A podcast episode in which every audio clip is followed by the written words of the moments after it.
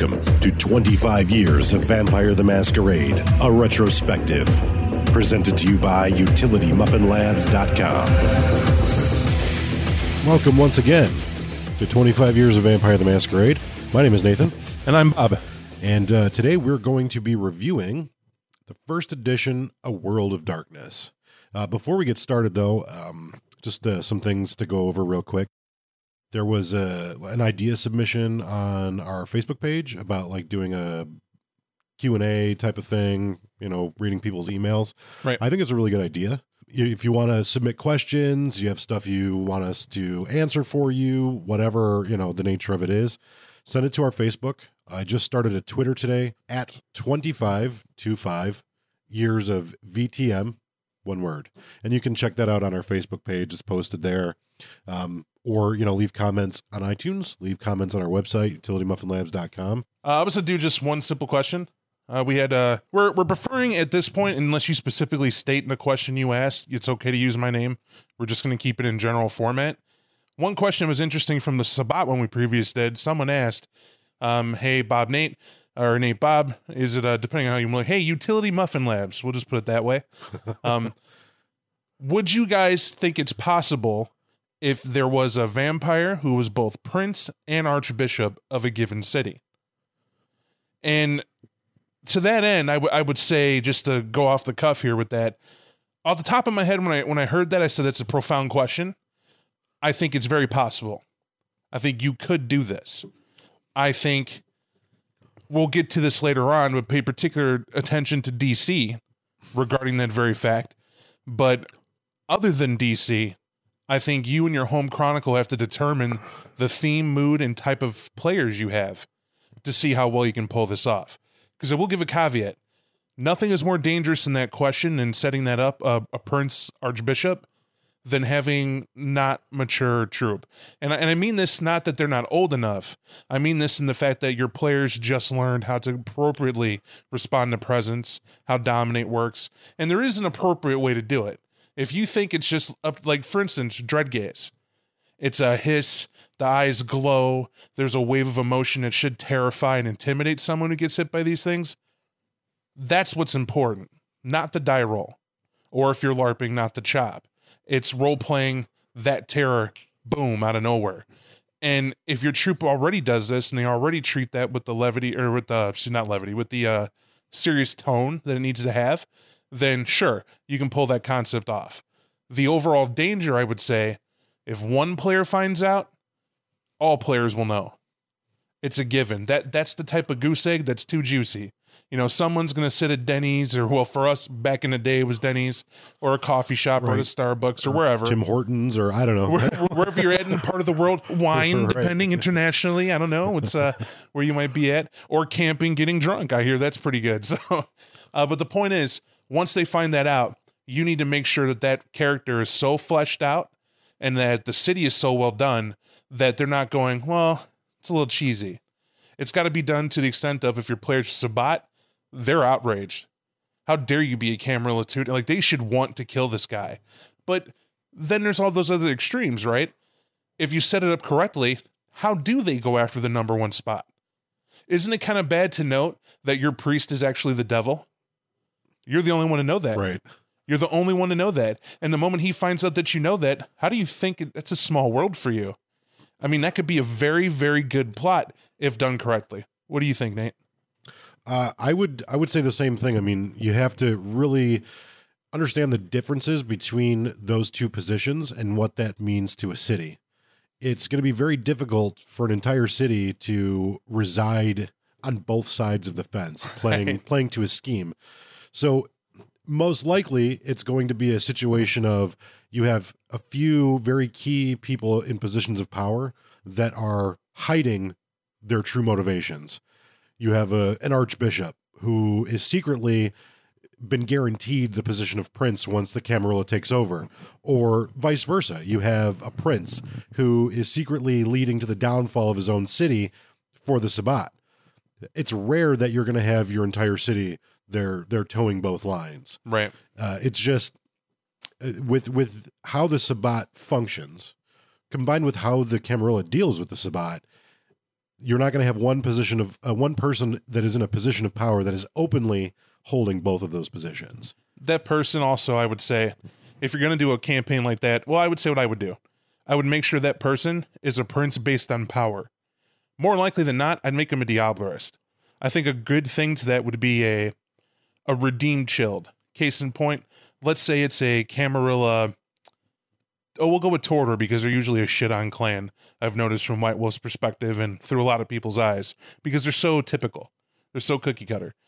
What if a Toreador has a prince sire and they rebelled in one era, like the Victorian era, they rebelled and said, "Screw you! I'm becoming an anarch." T- trended right to Sabbat, and then the Sabbat believes in the dogma, believes in the hype, takes this to his sire, who he feels she was always cutting edge. She'd be happier, free of this masquerade or whatever. And when she when he goes back to her sire, he realizes she's in torpor, but reads her journal, and in her journal, she's just constantly talking about God and letting go, and everybody she's loved is dust, and they're gone. And then something poetic moves him to make a decision. And that decision is he decides to end her, but he can't be without her. You know, something that could be truly a gothic themed love story, where in his own mind at this point, being one with her means reclaiming her blood. Now, I think it'd be amazing. I, for me, I'd have that NPC diablerize that woman in that moment enjoy the rapture of it, rolling around in her memories to realize in her own memories, fantasizing about the very fact of what it would be to be devoured. What it, but the union of being one with someone and what that would mean, and to know that you were put on the right path by this person. But then to discover in the memory that, you know, when it's all said and done, she profoundly missed you, you know, and couldn't wait to see you again in a different era to see what became of you. That tragedy can break a person's ideals and to realize that she was a prince of her own domain and you just ruined it. Well, you now have to play the part. I mean, you're there in her dreams and ideals. The tragedy here would be having to move without her, and that every action and person you encountered is just a flashback memory of her in that position, absent you. My God, the romance of it. But at the same time, you're you're Sabbat. You came and took this city over, and you now have to walk around with a big stick clipping everybody who would ever get close to you. The level of paranoia. In other words, this person's a doomed soul. Right. Pretty words aside, it's a doomed soul. And you could run that very beautifully. Absolutely. I, I, think it's your responsibility as a storyteller, if you're listening to this from the perspective of a storyteller, to demand more of yourself as far as telling a tale is concerned, and thus giving more to your players the more that you give as a storyteller, the more your players are going to want to give back to that story. Easily. They're going to be enraptured by that tale and they're going to want to they're, they're going to want to be an important factor to that. And I feel as a storyteller and as a player, if you're in a trope uh, that or a group of gamers, if you're with your gaming group and your gaming group doesn't have that I don't even want to call it dedication, but just that level of interest in what's going on and that desire to be there. It, maybe it's time to reassess who you're playing with. You know, find people that are are more interested, more willing to be interactive. Not to you know rain on anybody's parade, but really, you should you should take this to the logical conclusion. Every game should be better. Every time you play, it should be a, a great time. It should be an entertaining an engaging moment that people are going to remember. And for the person who thought of this question, if you're going to run a plot like that, I just want you to know, and please take this to heart, do not get frustrated at your player's frustration. You're going to have growing pains. They're not going to be prepared for those type of twists and turns. But it's your job to walk them through it. It's also your job to have a thick skin and, you know, know to say no, stick to your guns, but at the same time, be open minded to the possibility of them attaching their story and blossoming their character through that as well that's something to do. It's all about fun, but fun is structured. Right. Fun is created. It is never just spontaneously there in the terms of storytelling. And I think that uh, this question is really good because of the book that we're going to review later, and we'll get to that in a few moments. The reason why I mention that is because the book that we're going to review, it's a little 50-50 it's it's it's a little ridiculous. I got one more that I want to read, and then if you want, we'll go ahead and we'll move on. This actually came to uh, the email for the website, utilitymuffinlabs at gmail.com. And this is from a fan named Cecil or Cecil, depending on how you want to pronounce that. Uh, he says, I have to say that your Vampire podcast and Nerdwords podcast are amazing. Thank you. I started playing Vampire Tabletop in 94 and continued in LARP on the national level till it lost its fun due to people. And we've all been there. I All think, of us. I think every one of us that's ever played LARP definitely gets that. But on your two podcasts, you make me miss how great this game was. And again, I'm going to stop right here.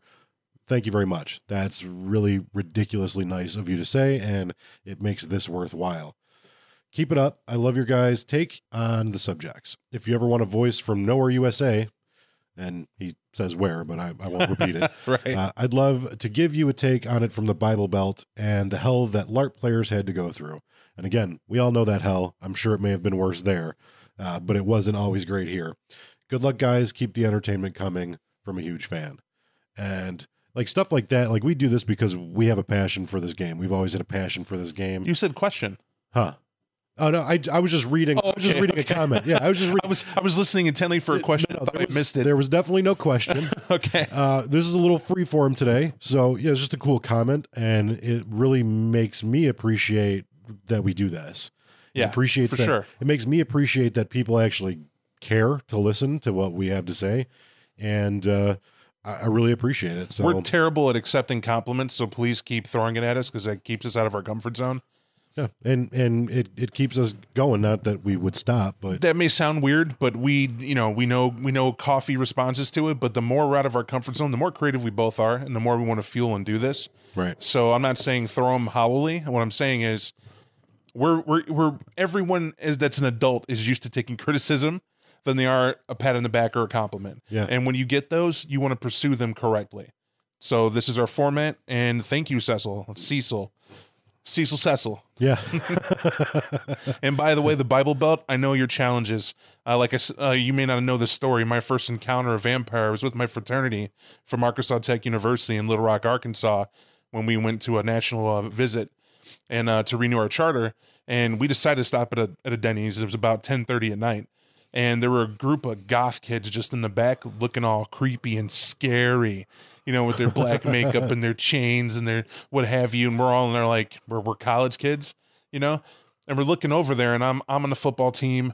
Another guy's like a black belt. We had a third degree black belt in Taekwondo that was in our fraternity chapter named Travis.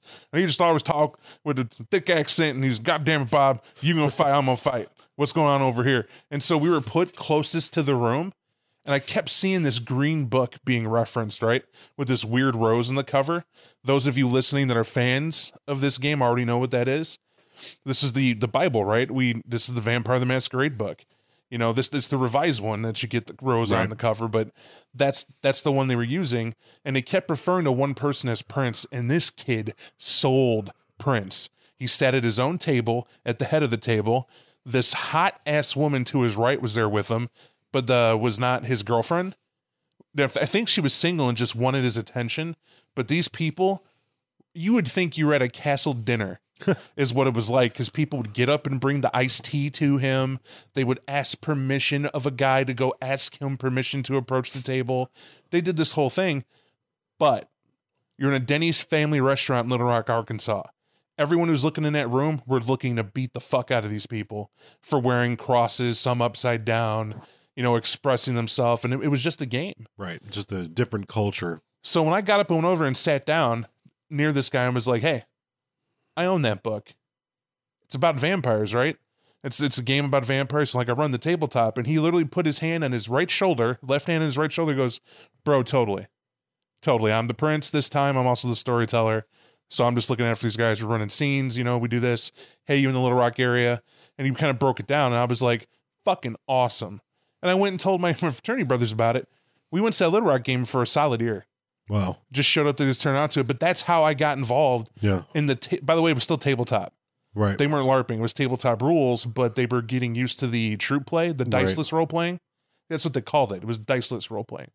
But I understand the challenges because everybody thinks automatically we were the Satanists. right. The what got them out of the hole was that I wouldn't dress up ever. I'm a big dude. I played football in Right. college, no less. Right. I'm not wearing eyeliner Right. and chain nothing and leather nothing. no. not because I not because I could rock it and I choose not to. It's because you know I ain't gonna wear shit I know I don't look good in. Right. It just doesn't fit me. but my mindset, my heart, and my passion were in this hobby I found Yeah. with them. So I mean, it took off from there, and you would be amazed at how people relaxed seeing some of their own mixed amongst Right. Well, They're what, not. what would would be like quote unquote considered a normal person. exactly. Yeah, and and I get it too. I mean, the you know I, I, didn't- I didn't really have any Bible Belt experiences, but I had a lot of Bible experiences. If you understand the difference, you know, LARPing for me. I gotta set this up, and I mean, I do want to hear that, but it's, you gotta know, I've never seen what is it, twenty plus years doing this. Mhm. I Nate's the only guy I know that would get a line of people. I remember an entire church group Yeah. taking a Sunday right after church to come to where Nate was role playing in a park that people knew about. Yeah, I, you know, I don't, I don't know that people were there specifically to engage me, but when Yeah. I was younger, I was much more verbally aggressive, especially about things that you know I didn't agree with, or you know things that I thought at the time were very silly ideas. And I, I don't personally think anybody's religious beliefs are silly. Whatever works for you to get you through your day, I'm totally fine with. Not taking a religious stand here, but dealing with the interaction with people that were of sort of an extreme religious belief on the opposite end of what visually I appeared like. And, uh, you know, I was not, I, I didn't hide who I was and I didn't hide what I believed. And because of that confrontational mentality, people wanted to step up to have those conversations. Did you not collect a box of you know? Yes. you're going to hell. Little I, I pamphlets. do that- have a large collection of chick publications. I do have a large collection of Bibles from a variety of different religious beliefs. Uh, so yes, uh, in my in my late teens and early twenties, you know, I, I was the typical visual ideal of what a vampire player was. I dressed in black. I had crazy haircuts. I wore a lot of spikes, and you know that that was really what draw me drew me to this game. And once I got into the game and learned about it and learned about the stories that were being told, that's what kept me. You know, as culture changes and people come and they go from this game, but the game itself stays with you. And I think that that's a large part of the reason why we saw this resurgence of the classic World of Darkness because it's a game that really touched people. It touched people in, in at a very young age and it grew and changed with them. it taught you that you know don't judge a book by its cover is nice and it's a saying and you know you do it in school whenever it's the polite thing to do it's another thing when it's you know everybody gets to put you know it felt it felt like when we were kids it was an escape to a different world to be who who you're not Right. and to grow into who you may be but once you were there and you were an adult and had a job and responsibilities it became a place where you can fucking hang up all those responsibilities Right. and and then escape still it was still there that game is still that the problem began and this is another another time perhaps Yeah. the downfall of it is when people forgot that point and made it all about hey this new rule book came out now everybody can afford it Right. I'm playing awesome because i now have the years of cred to do it Right. and screw everybody else's good time give me my game guy who doesn't get paid to do Yeah, it and and of course you get you get the the sort of interaction where a player is motivated by accumulating a degree of power that maybe they don't have in their normal life. And you know, role playing games attract all kinds of people. And a large part of popularity, you get people that eh, maybe aren't the best representation of of what you're looking for in in an audience. But you take the good with the bad. But I will tell you these two nuggets of wisdom. Number one, after struggling with this very problem, from going from a 106 plus person game down to a 40 and clipping it to just my close friends who enjoy it, I learned one thing. I did it because I didn't understand that as a storyteller, I had forgotten the passions of being a storyteller. The most important one, you were there to paint a world for everybody. So that person who feels need to be powerful, if they built their character right and you help them with that process too, you help them with everything about it. There's an agreement between the two of you where they have that power and it balances with the story you're trying to tell. There's a balance, right? This person who is looking for this power has to have a relationship with the storyteller established. And in a lot of LARPs, you did not get this. Because there were too many people or there was too much going on or that person just really didn't care. They just wanted the power of being a storyteller. So I guess that's number one. Make sure your storyteller is passionate about telling a story, not about being the guy in charge. Number two, and that's that's LARP or tabletop. Number two, once that's established, he builds a relationship with every player at the table. Because if you do that, that storyteller then knows the right entertainment and angle to go at, theme, mood, setting for that player in question. No player is ever turned down. You should never turn a player down that is a friend of yours. If you're turning people down, that's because that's not your friend. And you have to realize that. Because you would make, just like if your friend was hungry, you would make him a place at your table. Half portions, whatever you got to do to have him there. That's how I see role playing. Now, before I get on that tangent, nugget number one, let me just simplify this because I can go forever. Be passionate and be passionate setting the example for your players. And that way they don't get burnt out and you're not burnt out. Number two, any player you feel is getting out of control, that people are telling you about they're getting out of control, that's because you're not in control. As a storyteller, you cannot give up control. You can't do it. I hate to say it, it is true. You're quote unquote God, but you're a God who answers to a board, and that board is your player troop. So if the troop, if the board is coming to you to tell you, hey, no offense, this dude's got to go, it's up to you to talk to that dude, be the mediary between those groups. What's going on, and you can fix it if you give a shit. But if you find yourself getting, oh, I'm jaded, I'm bored, this is too much trouble, and whatever, you weren't really looking to tell a story. You were looking just to be in control. And it's okay to do that, but be a player in somebody's game Right. who's passionate as a storyteller. Right. No, absolutely. I, I, I wouldn't disagree with you on any of that. I, I would say that as an adult, looking back in retrospect, there are a great deal of skills that I've learned in my life in working, you know, the professional life that would have helped me immensely as a 22 year old storyteller or a 25 year old storyteller. And it's just age brings maturity, hopefully, typically Right. and you know remember what you're doing it is a job and it's a job you're not going to get paid for and it's a thankless job but the the the joy of it is that for 4 or 5 hours a month or 4 or 5 hours a week you are providing entertainment to people that have have seen you worthy to give it to them As I've loved, as I love saying it, you're the man behind the curtain. Yes, it's a lot of work, but goddamn, do you provide Oz? Right. You know what I mean? You provide the Emerald City. Right. And there there are so few people who are willing to put forth the effort to be storytellers. If you've decided to be that, pat yourself on the back.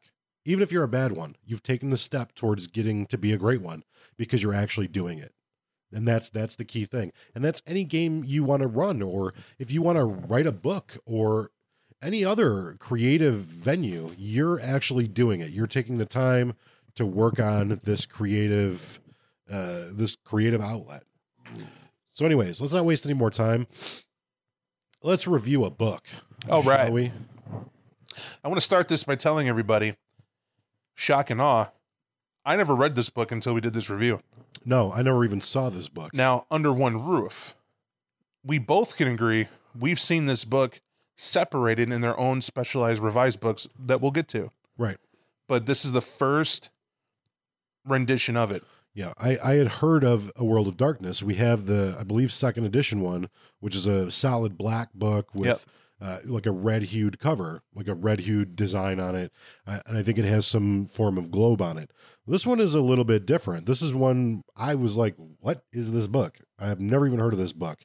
And this book is a little bit, uh, it's, it's kind of a, a revelation because there are characters in this book that I had never seen stats for. I didn't know stats for them existed. And the weird thing is, we saw the names. Right. Like we've used these names as household. Like I remember seeming seeming like the literal, especially in this area, I was the god of vampire LARP lore. Because I'd walk in mentioning names and dropping bombs, thinking everybody had read them, and people are like, "Where'd you get them?" Oh, this novel, this book. They mention them here, mention them there. Come to find out, looking at this book, it tied a lot of that together. So there was a joy for me, anyway, going through this, going, "That's fucking awesome." We were on the mark. Right. You know what I mean? Like we didn't miss it. It's pretty Right. good. But I think it also tells a tale of how word of mouth this game is. Yeah, for sure.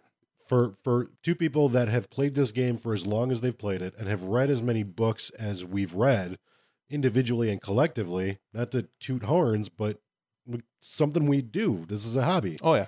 And we've tried to be as consistent to the source material as possible. We've read we've read so much this material that I'm willing to say, at least for myself, so it doesn't put you on the news. Um, I'm damn good at this game, and that's not arrogance. It's tried and true practice. It we have them. I mean, not even to be graphic. Every time I take a constitutional, I'm referencing a book from the library. You know what I mean? right. And if you we think have a about number that, of libraries in the apartment. It's there's just- there's just tons. You know, you're bored, you get it. You go to the doctor's office. You know, you're gonna have a visit. You Right. bring a book. I mean, they're there. Yeah, absolutely. But never read this book. Seen these characters, seen them in prints uh, in other places, perhaps reference only, but without stats. But based on the word of mouth of this game, based on the telling and retelling of these tales, we've been able to accurately depict characters we've never seen in print before. Sure. Yep. And I think that that's pretty amazing. uh, fascinating at the very least. And I will say this: I'm so confident that the shock of this book being in existence and not having read it, I'm willing to place a bet with you right now, immortalized. If we could find another book through the world of darkness vampire side I have not own, I don't own or I haven't read, both of those categories have to be met. Mhm. We find another shocker. I will sing "I'm a Little Teapot" in the voice of Kermit the Frog on a podcast for everyone to enjoy.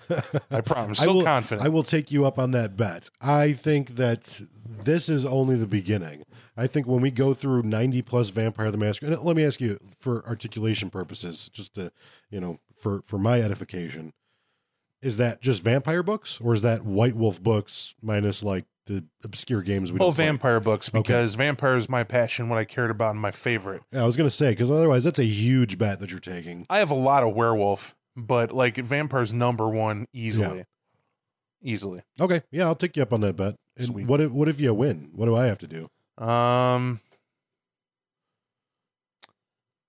you have to go outside in your underwear with a mic, and you have to sing in an Asian accent the same song. Why do I have to go outside? You asked, "What do I win?" what- I, don't, I don't know why, but I figured that was good. Well, No one's going to know that. that seems a little hard. Like, could I could I just go out in like shorts? Yeah, I don't know. I like the whole idea because I, I figured you would add like the grease on the belly. I- maybe I- you throw a little rice. I think you're getting To a make it stick. A little, No, deep- too much? A little deep. a little too much. Yeah. Okay. Yeah, okay. you you singing Okay. "I'm a little teapot" in a Kermit the Frog voice. You left it up to me. I I just I I left it up to you to bring something to the table. I was just saying. I was just saying. I mean, like Annie up. I get it. I get it. I get it. Yeah. Well, Something equivalent. Well, How about yes, that? we'll we'll we'll talk later uh, about that. so, anyways, the start of this book to to give you a breakdown on what this book is.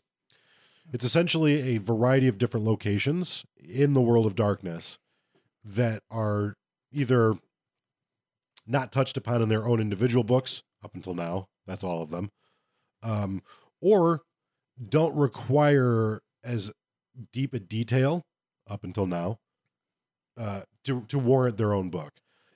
it's a cedar book. yeah, caveat. Most of these places are going to be touched on in full books or bigger books that go into a whole lot more detail. Also, this is a first edition book.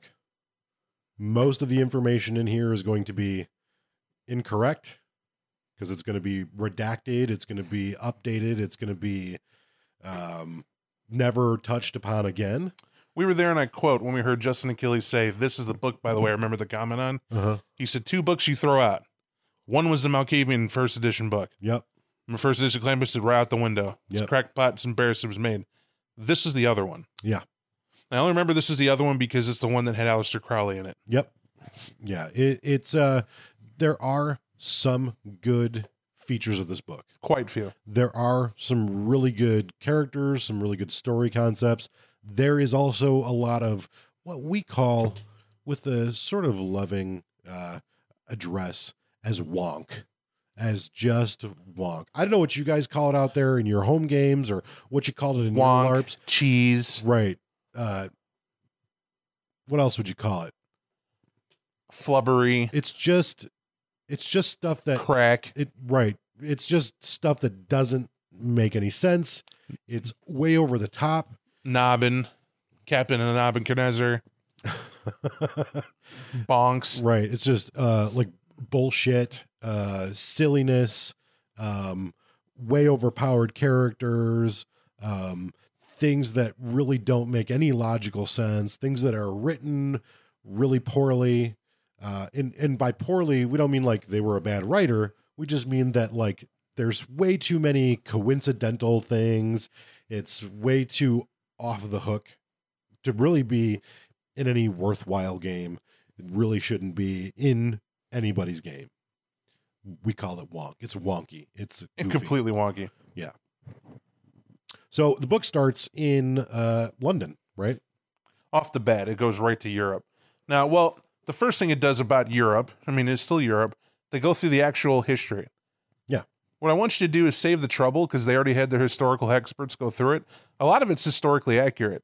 It doesn't even include, you know, kindred history into it until the latter half of it. The first part is just letting you know that they could not do better than what man has already done. Right.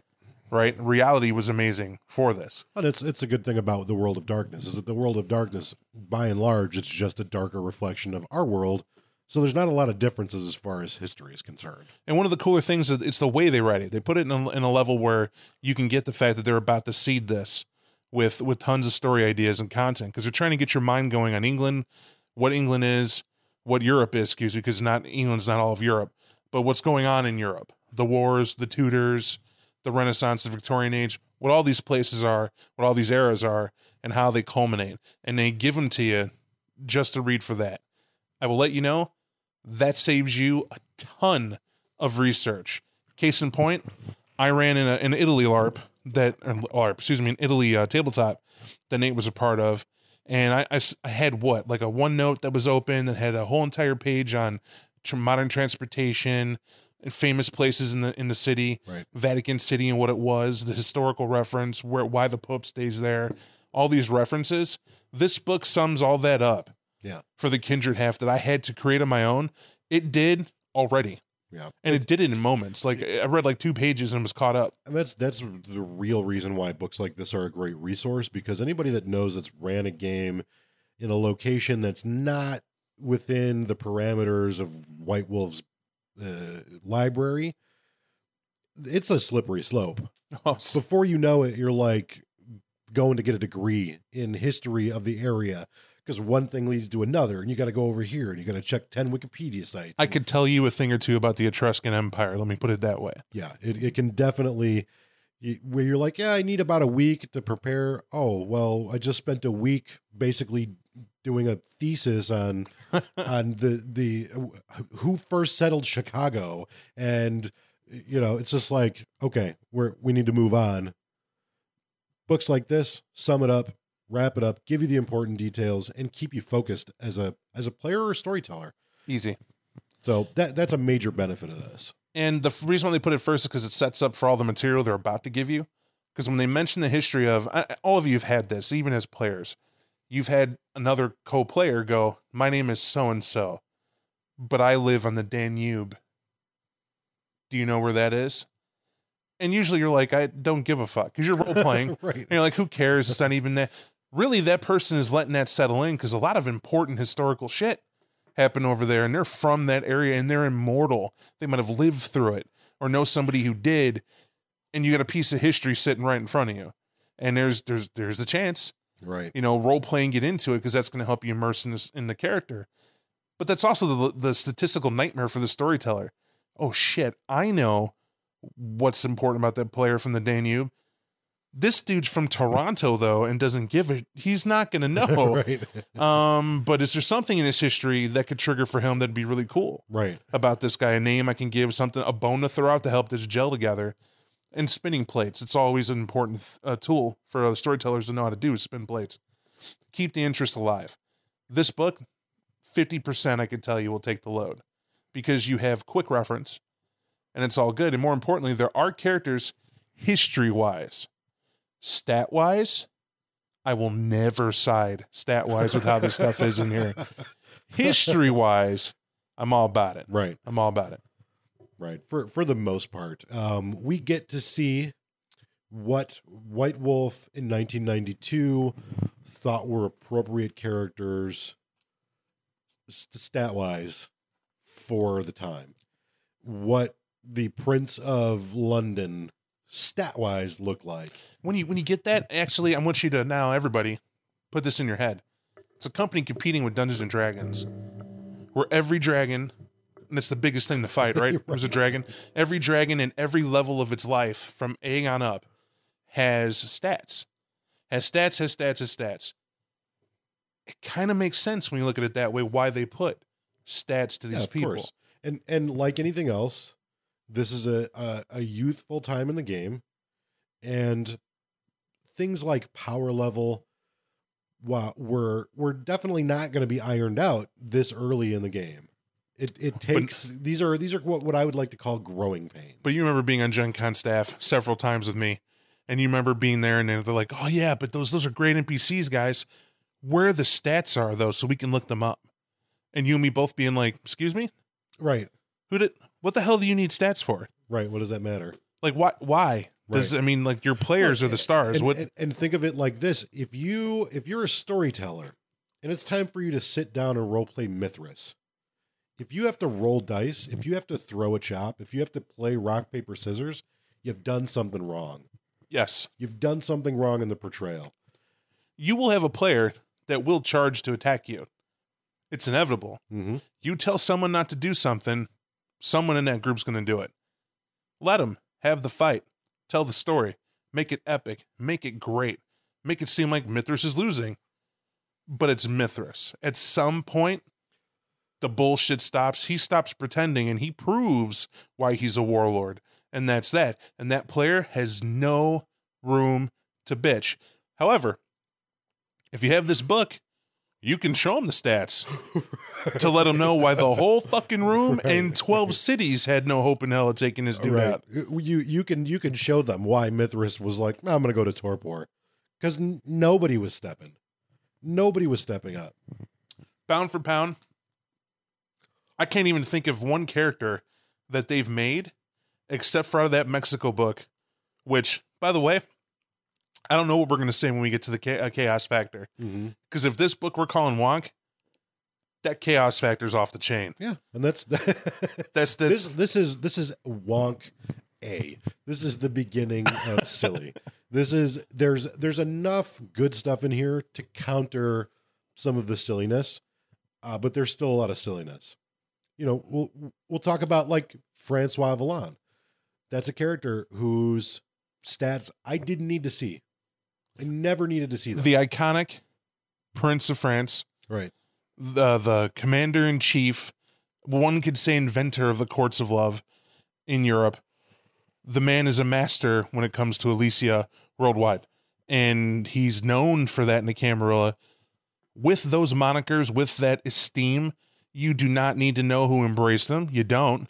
You don't But we even. do know We're right, which is uh, and she he got was better. around it was better not to know. Yeah, I, I, I want to just say, I think in like 1991 and 1992 and 1993, if there was a powerhouse Toreador, you can just guess who embraced them. Yes, and you got one shot in all of history Right. to name who this person was. Right. And we'll give you a 50% tip. It was female. mm-hmm. Toreador, histo- historical female who would be an epic Toreador if made. Whose stats are actually in a book. And we'll get to that in a couple books.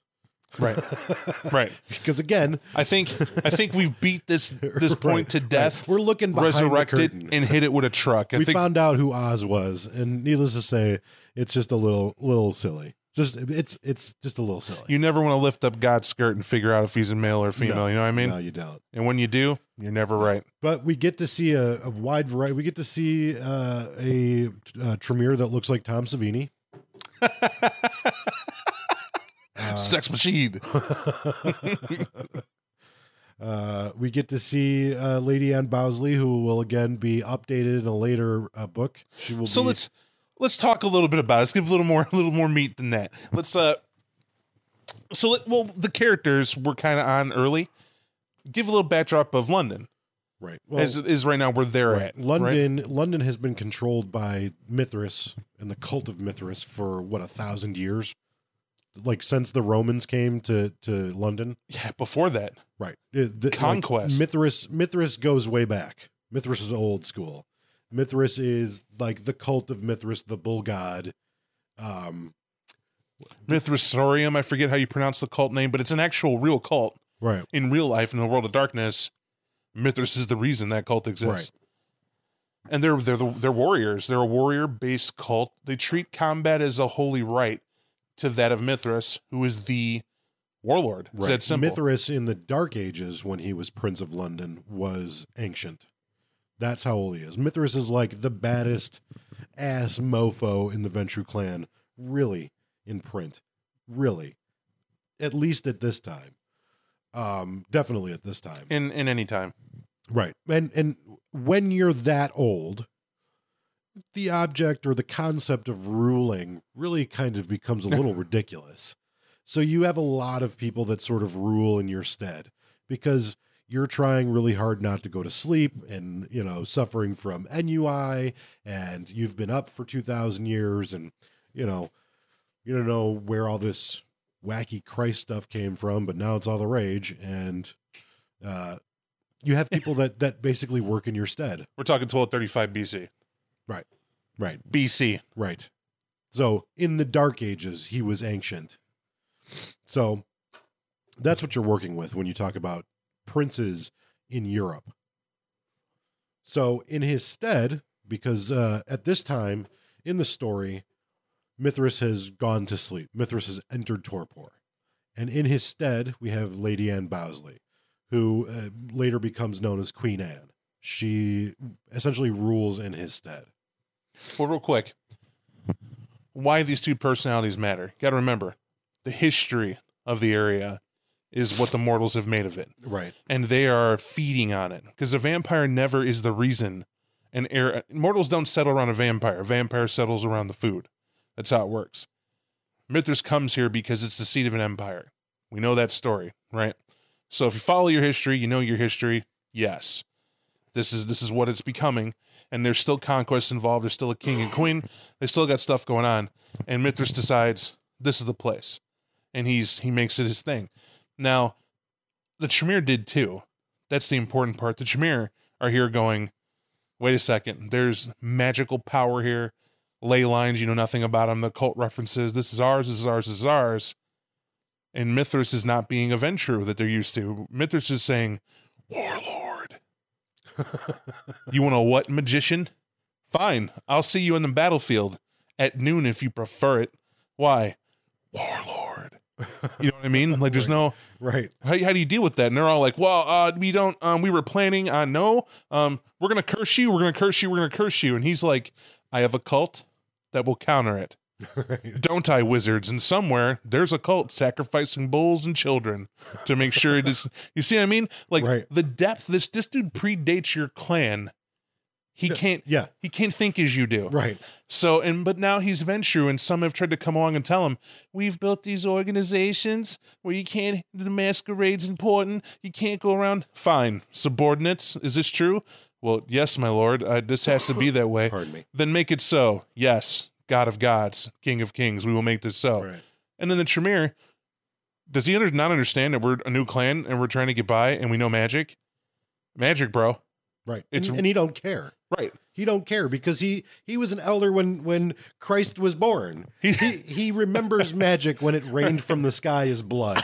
right. He's he literally was there. His historical reference of him was Mithras. First memories he has left of his time was he was a soldier quelling a rebellion. That's all he remembers. That's how he started. And he's still quelling rebellions. Right. Like he's a vampire, anachronistic. He's Ventrue. He's stuck in it, and that's all he keeps doing because everybody, the nails keep popping up, and he's the hammer to keep putting them back in place. And the Tremere don't get that. Right. He's not a banker. He's not your typical idea of a Ventrue. He can't be manipulated. you can't. sw- You can't manip. One does not manipulate a force of nature. Right. You kind of just go around it and hope it fucking stops soon. And however, we need to throw this counterpoint. The Tremere in the city are no slouch. Like they decided to make a Shamir, who I think you and I, yeah, Dee is his name. Mhm. We were like, what the fuck is this guy afraid of? Right. No, absolutely. Yeah, that's uh that's that's his his number one um Rival. his number one rival, John Dee, also known as Doctor or Master. And he's not Mithras. For sure he's not Mithras. Right. But at this degree, who cares if he's Mithras? There there's like there's a point where you just you look at a character and you go, okay, well, there's what can mess with him? What what could possibly bring clouds to his day? Right. Nothing. So it's the unstoppable force meets the unmovable mountain. And the unmovable mountain's unmovable because he's super paranoid. The unstoppable force is going to find where he is. right.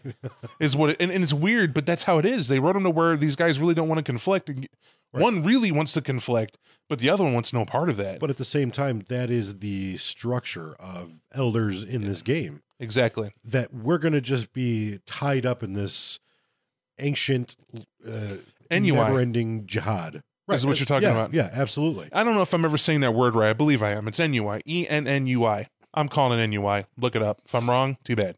So the so the aspect of the elder NUI here Ennui, ennui is that what it is? I think so. Is it ennui? Then we'll call it Ennui. ennui. I like ennui. So, uh, well, so the concept of this is that the elder is just in a muck of every day is the same. right. And when you're Mithras or John Dee, everything you could ever want is always available available to you at all given times. You can't help it. If you're someone of if you're a vampire powerful enough, when you talk to a mortal, they quiver at your every whim and they want to know you and they gravitate towards you. They don't have a choice. And you're not even using a power. That's just who you are and how it is. So how could you possibly not get bored? How is that possible? There's nothing to shock you, surprise you. You never know loss. You're never striving toward anything. You don't have to. If you wake up one day and decide you want an electric power card because they sounded cool, someone gives you 10 of them Right. Uh, because what, they heard you wanted them. what you're going to do is you're going to either end up completely becoming introverted into yourself, into these passion projects, into these things that just distract you, whether it's uh, raising a, a mortal family to uh, to wealth, or dashing one to despair, or just constantly talking to your underlings and making sure every aspect of your night is completely safe from you're gonna you separate from reality how could you not after 2000 years after more than 2000 years how could you not after 500 years I enjoyed the thought of it. There's a, forget which novel it's in. There's an elder White Wolf created that, uh, or excuse me, one of the authors White Wolf hired to write about them, and and it's um, a Ventrue. Mhm. And what happens is that during Rome's wars that are going on, he's a senator and he's in the back he's in the backdrop of it. Not pow- not too powerful, not too weak, but he's made a cat's paw promise of embrace. As Rome's collapsing, he gets embraced. And the first thing he does, he takes all his wealth and melts it. Churns it up into coins so he could take it with him. And he um makes sure that they're putting these in, in a in no no importance boxes, whatever, hauls them all out, takes all his wealth. To take all his wealth away, he had to give up three of his homes. That's how long he's been immortal in this town by ghoul blood. right Three homes he had. That's huge in Roman aspects. So he just gives them to looters, lets them come in and loot and take that, tells looters at the door, I have two Praetorian guard delivering these goods. They'll kill you if you try to get these small boxes. Everything else is yours. People thought unfathomable wealth were in these boxes. They weren't. One was a doll his son made before he went off to the Roman legions to die, and he couldn't be there to stop him. That was an awesome story, in my opinion, for that. The other one was his wife's uh, heirloom she had. It was I never really got the description. I guess there's a Roman style crop, writing crop they had. His wife had one. Um, she was a she was a Tr- Etruscan descent, and it's been in her family, and it was always a talking piece. He had that. However, the third one had the actual seal of the emperor in it. The actual seal, Mhm. the wax, they use it for wax seals and all that right had that in there. Don't know how he got it, don't know why, but he had it, and that was the most important one. He played a shell game, let all the looters take all the wealth. They came and brought this to him. Every freaking one of those, he sat in, a- put on a table in his room, and he goes into torpor. And how he does it is, he stares at a dot in the ceiling, and he decides in his own mind, when that dot is so water damaged in this stone basement that he made, crack opens up, that moonlight starts coming through, then it'll be time for him to retake the world. Huh. And and that's where he sits. And they like end the chapter there, and sure as shit, when that book gets catches up to modern, he's in it. Why it's important? Mithras is that guy. right. He's that type of guy right. that would do this and would have, you know, you know what I mean? He's that old. Right. Dee is too. Now, when we mentioned in London's backdrop, why we stress those two points so much is because when you read this book and you go through the history and you get to the part where they talk about everybody's views, they don't tell you automatically what the Ventrue and the Tremere are doing because they do them alphabetically. Yeah. And we all know V and T are down the list. So seriously, that's how they did it. Everybody else, though, it's kind of confusing because they're like the Brujah are all getting screwed over and whatever, and you don't really know Right. how. And that's because the Brujah have rebelled. They've been cat's paws to the Ventrue and uh, the Tremere so many times that they don't even remember why. The Brujah are just pissed, and that that's that. And so, in regions of London and around Britain and proper, they're they're getting angry and they're rousing people to anger. And whenever there's a riot that the mortals are going through, the Brujah are helping them, and they're all these causes and whatever. They get to Malkavians the same way. Now, the Malkavians really, really got the short end of the stick. They're talking about that as a clan. One of them is a spy. That's the Malkavians' lot in life. And they tell you a Malkavian in London's short lifespan. You can be allowed, you can be embraced as a Malkavian that night, used and abused, set up and blood hunted same night. no problem. Because the Vrenshu can't trust you because you're giving information to the Tremere. The Tremere can't trust you because you're insane and they know it. Right. And more importantly, you're insane because the Venshu gave you information. You're trying to drive the Tremere insane. So they're paranoid to listen to you and they're paranoid to even have you around. Both are just paranoid of you and you're caught in the churn. Add this to the mix that the Brujah are around somewhere. And the Brujah's only hope is to be a bully boy squad for the half of the Ventrue, unless they're being anarchs working on the side of, of the Tremere to cause a headache for the princedom Right. Terrible situations to be in. And they go through every clan like that. Every other clan seems small potatoes to it, with the rare exception. You look, you look at the Giovanni, and, it, and it, they're awesome. The Giovanni in the, in Europe at this point, they're just sort of like, well, yeah, there's those guys. Um, they're over there. I don't know. They got one place that they stick to, and it's I Sicily. feel like I feel like at this point in the history of the Giovanni, as far as like the actual chronological history, I feel like White Wolf really weren't quite sure what they were going to do with the Giovanni. until you see that picture they have right by them, right? Like I feel like the, they the- they knew there were there were embers there. they knew. I think they knew. I think what happened is is that because they call it the mausoleum. Do you think that maybe they were just waiting for that unveiling, that surprise? they had to have. They had to wait for the book to get done. I feel that when you talk about the Giovanni, they set him up perfectly. We know about the Giovanni. When you see this and you read it, you're like, oh man, brilliant. Right. Everybody knows the Giovanni are insular and they only really care about what they want. What's what's to do with them? Because they're not really concerned outside of mortals. What's going on in the world? That's that lives, death is what they're focused on. So everybody here at this point is like clan wise in the camera, have at it. Give a fuck. Right. Giovanni are like, yes, don't. We're perfectly fine.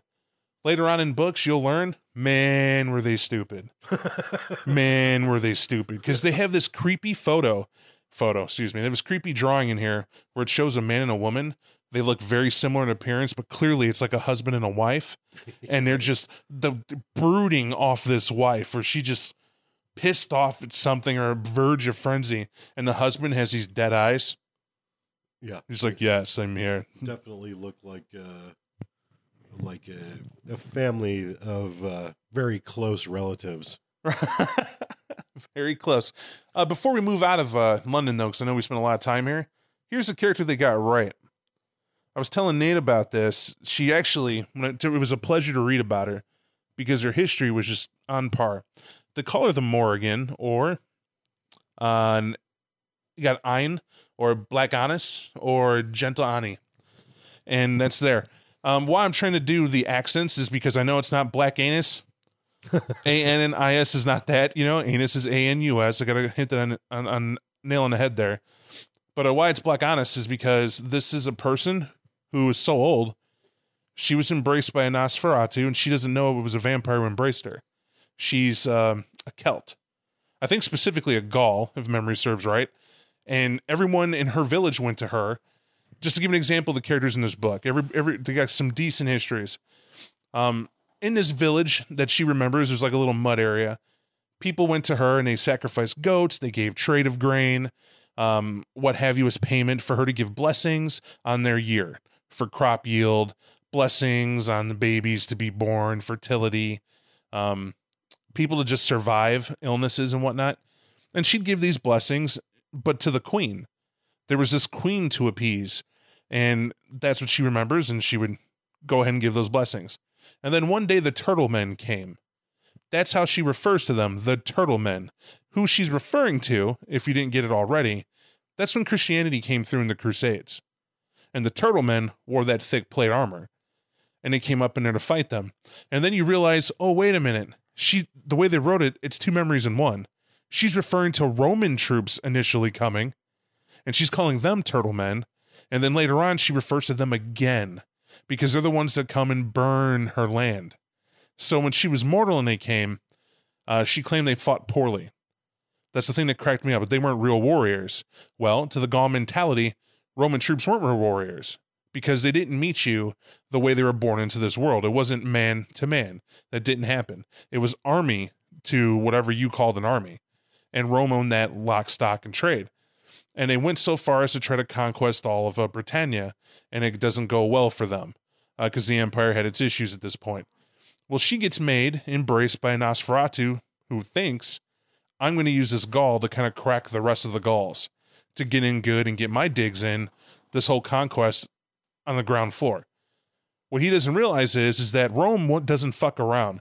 A Roman soldier group is what this guy runs into because by description, the next time she sees him is the next night, and uh, the moment he steps out the door, these soldiers lay waste to him. They stabbed a shit of on pikes and have him pinned to the wall. And her only memory is is that the blood that she was drinking was incredible. It was the best thing she ever tasted. So to the mind of a Gaul now made vampire with a beast, she just rips into him and drinks all his blood and moves on. We know that was Diablerie because he's dead. He's gone. There's nothing he could do about it. And she just walks around thinking that, oh, now I'm this Morrigan. I'm a, I'm death is what I am. I'm literally the the Queen Mother's representation of death in this area. But then they do something even cooler. They tell you the history through the eras of how she's lived, and she has very different uh, histories. I believe, uh, and I'm paraphrasing Nate. Uh, so if you check a little bit for me, Uh-huh. uh, one of them is is what I liked is that she uses her levels of obfuscate to remain invisible until she decides to attack her victim. And her chosen victim, she howls and screams and assaults them and rips them apart. Anybody else just sees this person fly apart in chunks and pieces, and then she's gone. Yeah, she she believes that she's a Celtic war goddess. She's she has no humanity. She is essentially the beast incarnate. And there's a term for this that we don't know yet because it hasn't been released Right. in print. But that's a great description. She is the beast. Although they give her a little bit more flavor than what they give what they call whites, those that lose their humanity later on. She's still she's she's a character. She's, in the she's in the wassail Right. is the term they use. It, it's done. It doesn't. There's no come out. Right. And yes, she's a white. But what they do is, and this they don't do later on. Later on, they tell you just cookie cutter every time Yeah. this happens. But to me, they said they set this precedent in this book, and I'm glad because it's like evidence in a court for a case that was pending for me in my head, where they provide it and they say, "Hey, look, every character who has an intense history, just because they lose humanity, that and, and down to zero, granted it's gone, that beast has a personality." That beast has a goal and a function, and it has memories that go on. Right. But what does that beast do with who you used to be? Right. What does that become? That's the transformation. That's the horror of what this game is all about. Yeah, and uh, the character actually reminds me of uh, a character in the New World of Darkness in the Chicago book. Um, the Gangrel. Uh, I don't remember what the character's name is, but just a horrifying beast. You're a victim. No one sees this this entity ever except for you. And oh, you're talking about the one that controls the crows right, right, and everything else. Which right. comes, I forget her name too. The oh, the damn it, it was just in my head. The unsomething, the unholy. Yes, it- That's it- her name, the Unholy. It, reminds me like it- a kinship between those two characters. Perhaps That's a good call out. in inspiration for characters that would come later. I will say yes. It's uh, it's definitely it's a it is a great character from those that are Fuck me. If you look at the photo next to her name, that that very much looks like the Unholy. yeah yeah Wow, It's- that's pretty cool. Yeah, it's a it's a really it's a really interesting character. If you're into horror, if you're into you know, and it would make a really great intro to a game to use that character. I gotta say, for me, I gotta tell you guys, if you're listening to this, listen to us, and you get to a character like that, and you're not like, man, that's cool. It's because you don't understand that it's horror is a part of this. It's the backbone of what she. It's, it's colors everything, right. and she's an example of what not to let happen to you. That if you're losing your humanity or your path, you're losing dots on. If you're that player or you're even an NPC, you're dreading what you're becoming. Right. You don't just become something, then brr, brr, brr, you're a walking zombie, get shot in the head, and you're dead. Right. You become this thing, Yes. you know. And and what is that thing? Well, you got to define it now. It's like you make a second character, but it's one that is going to be a terror right. for all eternity. You're you're gifting your storyteller with with something terrible. And chances are you're gifting your storyteller with something terrible that you yourself in your new incarnation are going to have to deal with. Always a. I'm not saying I'm talking from experience. I'm just saying these things happen. like they always need to. It's, it's, it's a good thing. It's always a good thing. We all learn the hard way, don't we? All right, so we talked about Mithras, talked about Dee. We got her out the way, Annis. Uh, Uh, the last thing, really, I think that bears conversation is the Hunt Club. oh, it's amazing. So the Hunt Club, basically, what the Hunt Club is, this is the first mention of it, so we're just going to stick with this. It has many different things it becomes later on, but at this point, it's a group of elders who fucking remember when the masquerade wasn't a thing. Oh, right. when they could go to a hamlet and terrorize and do whatever they wanted to and then fucking leave and nothing could be done about it they went and did it I apologize for dropping f-bombs just getting into it but uh uh they then they then they just leave and they leave this mess behind and what have you and in particular in this version of the hunt club they target elders to diablerize it's that simple well not just elders it could be anybody Right. The, the older generations from ninth to uh, and below. Right. From like sixth generation to ninth generation. they're a little picky, a little picky. Uh, but the point is that you never pick somebody too important to draw attention. You never pick somebody so easy as to not be a challenge. But whoever you choose, you always leave something in their room to let them know you're coming, right. like a riding crop right. or uh, what was the other one? Uh, like a foxtail or Yep. something. Um, Leaving the victim's room pinned to their their clothing, a foxtail yeah, or what have tail you. of a fox. Days before, uh, rider's cap and hunting pink, or something similar. A riding crop, you know, to like something to denote. Well, we're we're going to hunt you now. and it's something that it's beautiful. Again, it shows the um the ennui, as I'm forced to now say, is uh, settled in for everybody and it's handled very differently. For Mithras, it's conquest and power and the inability to break a cycle. For John Dee, it's the paranoia of trying to battle someone like that, even though he has the power to probably end it that night. And to this group of elders, or these members of the Hunt Club, I should say, because not all of them are elders, it's the challenge of going after someone who just hasn't entered the limelight.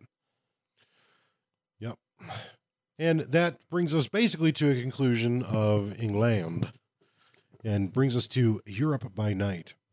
And they talk about a couple of different locations. They talk about the clans, but they give you just a very like one uh one little blurb about them, you know, paragraph if you will, about the uh the those that are in power, those that are not, uh, the the current situation for them, and really, I feel like it. Uh, it's it's a great introduction to Europe, but it it's it really just doesn't. Uh, That's what they're. These are. I, I keep cutting you off. I don't mean to, but you you bastard! but what they do is that they're giving you seeds for how the differences in the clans are in Europe. Right, Like they're old school. What does it mean to be old world? If I'm a Brujah living up and rebellious in the new world, well, how are we doing rebellions in the old world? The answer is we're not. right, Because they're intellectuals in the old world. They still have potent blood. They have lineages. The Brujah are still a force. and they get along great in parts of Europe where they're strongest, right? And so because of that intellectualization, like you're going to find Brujah if you lead, even read the clan book to this point, they give reference and a nod for when we did the Brujah clan book to yeah, they had this thing going on in Carthage. Mhm. So what does that tell you? That probably in those eras the city may have fallen, but not all the Brujah were killed. So where would they have gone? Who knows? Maybe Athens, maybe Crete.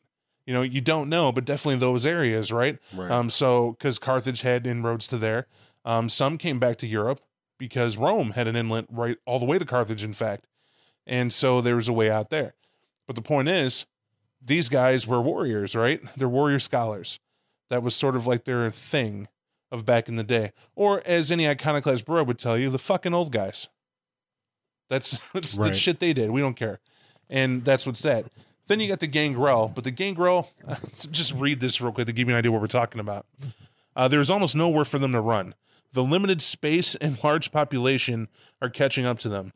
Europe's gangrel are more politically active, and indeed, some border on the verge of counter co-terrorism. Excuse me. They have very little. Sorry about that. They have very little space left to hide from the lupines and are being crammed into the cities, which they do despise. Many gangrel are drug addicts or just plain crazy, and there seems to be a mass gangrel exodus from Europe going on. Now, I can't tell you how short sighted this is. Because for all of us to know, the Gangrel clan is something that's, well, important and something that's very, very cool. But I feel that the at this point, White Wolf has such a focus on next next book's coming, next next product line to come down the pipeline, that even now they're focused on werewolf. And Gangrel's sort of like that clan that they're just like, well, here's some bland paint strokes to just sort of explain where they should be and where they're at. Because here's the deal Europe has a vast forest area still, and, and a lot of what's going on, especially when you get to places like the Carpathians, or you want to look over around where um, uh, parts of Poland, um, Yugoslavia, basically the Danube. Just take that, and you have a good idea. They have forests and mountain areas that can be very much gangrel if they want to be, if you're only being stereotypical to the clan. They're a vampire like anybody else. They come from all walks of life and mortals.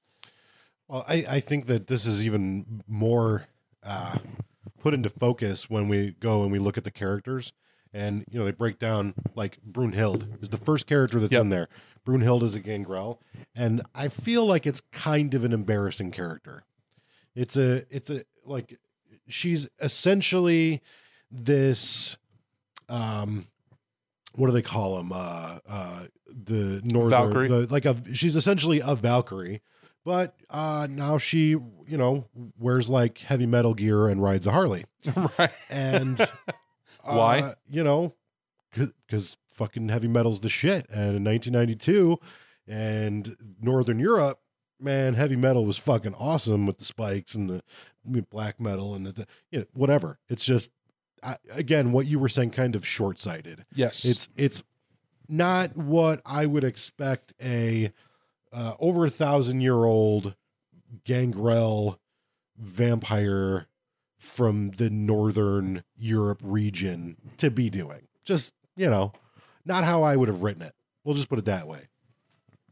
And then to further sort of uh, articulate earlier when we were talking about like the Giovanni and and uh, my point was I didn't really think White Wolf understood what to do with them, and uh, I think that's further compounded by Don Caravelli. Don Caravelli is the king of the the underworld. Don Caravelli is the the Brujah that controls basically all of organized crime, and uh, uh, it doesn't really make any sense to me. Well, for the Brujah, sure, but that doesn't really speak for the Giovanni one way or the other. Well, well, it, it does because uh, using future knowledge, they they basically write him out of the equation. He's never referenced again, and that's solidly put into the purview of the Giovanni. And I what think control the mafia? control of the underworld, control of organized crime. But the uh, that that's that's something. Here's the thing that they do about it, right? Number Mhm. one, they they because because I happen to know they flat out say Adventure hmm dominate the underworld. They have that in print In that's, Italy, That's where they. what I'm talking about. Right, well, come on. That's like okay, fine. In in Italy, we could say the Giovanni have their hand in it, but the people who bow a knee hmm of the Ventrue clan own them. And why they give it to him is because remember the Giovanni don't give a fuck one way what some pasta eating paisan Mm-hmm. wants anywhere because they want the dead, and that's it. And so I get that, but I definitely see what you're saying. Is like they Right. they put the crown on the Brujah head to have him disappear, Right. and then put it on the Ventrue head later on. But they don't really put it on his head because then they outline how many other clans, like three of them, are vying for it. Mhm. It's Brujah, Ventrue, and Giovanni Right. are in that mix. Right. But it's not like, you know what I mean? I, I, I get your point to an extent, but it's it's it's uh, definitely Yeah, just uh, just characters that that writing here. It's like we were saying before we were on the podcast. It's like a first draft. yes, This is very much like a first draft. These are uh, uh, these sound like really great ideas. Great. And then as this game developed, they were like, okay, wait a minute. Let's look what we have in this world and see how we can make this a little bit more realistic or you know codified. this is this is what clan A has their hands in. This is what clan B has their hands in. So a lot of this stuff so far is they're cool characters to read, but a lot of it doesn't really matter right. in the in the grand scheme of things. Now uh, I will say this because we're in the same area here. Uh, because it's fun, I like what they say about Spain and Barcelona. Barcelona. Well, what's cool about it is that they give you a flavor, right, for what's going on in these areas. Mm-hmm. And by the way, by flavor, I mean a taste. Like you make of it what you want. Right. But they say in Spain, it says in Spain, the anarch cancer, I love how they put that. The anarch cancer that spreads across Europe is at its most visible riots, bombs, and death squads. Don't the fools know that changes must come slowly, carefully, evolution instead of revolution? It's beautiful because all the clans there are just a brawling, trying to figure out who's going to be controlling this European anarch war movement they got going on. And the weird thing is, that's supposed to be over at Right. this point this is brought to the modern. We've had the anarch revolt. That's come and gone and it's still going on. Why? It's the old world and in the old world you got to put this in perspective. If you are part everybody listening right now you're all elders a part of an organization where your younglings have decided that they're going to band together because there's more of them than you and they're going to raise hell. They're going to just tear up shit outside of the walls of your fortress and they're not going to stop until they get a piece of the pie. And so you get together and you say, you know what?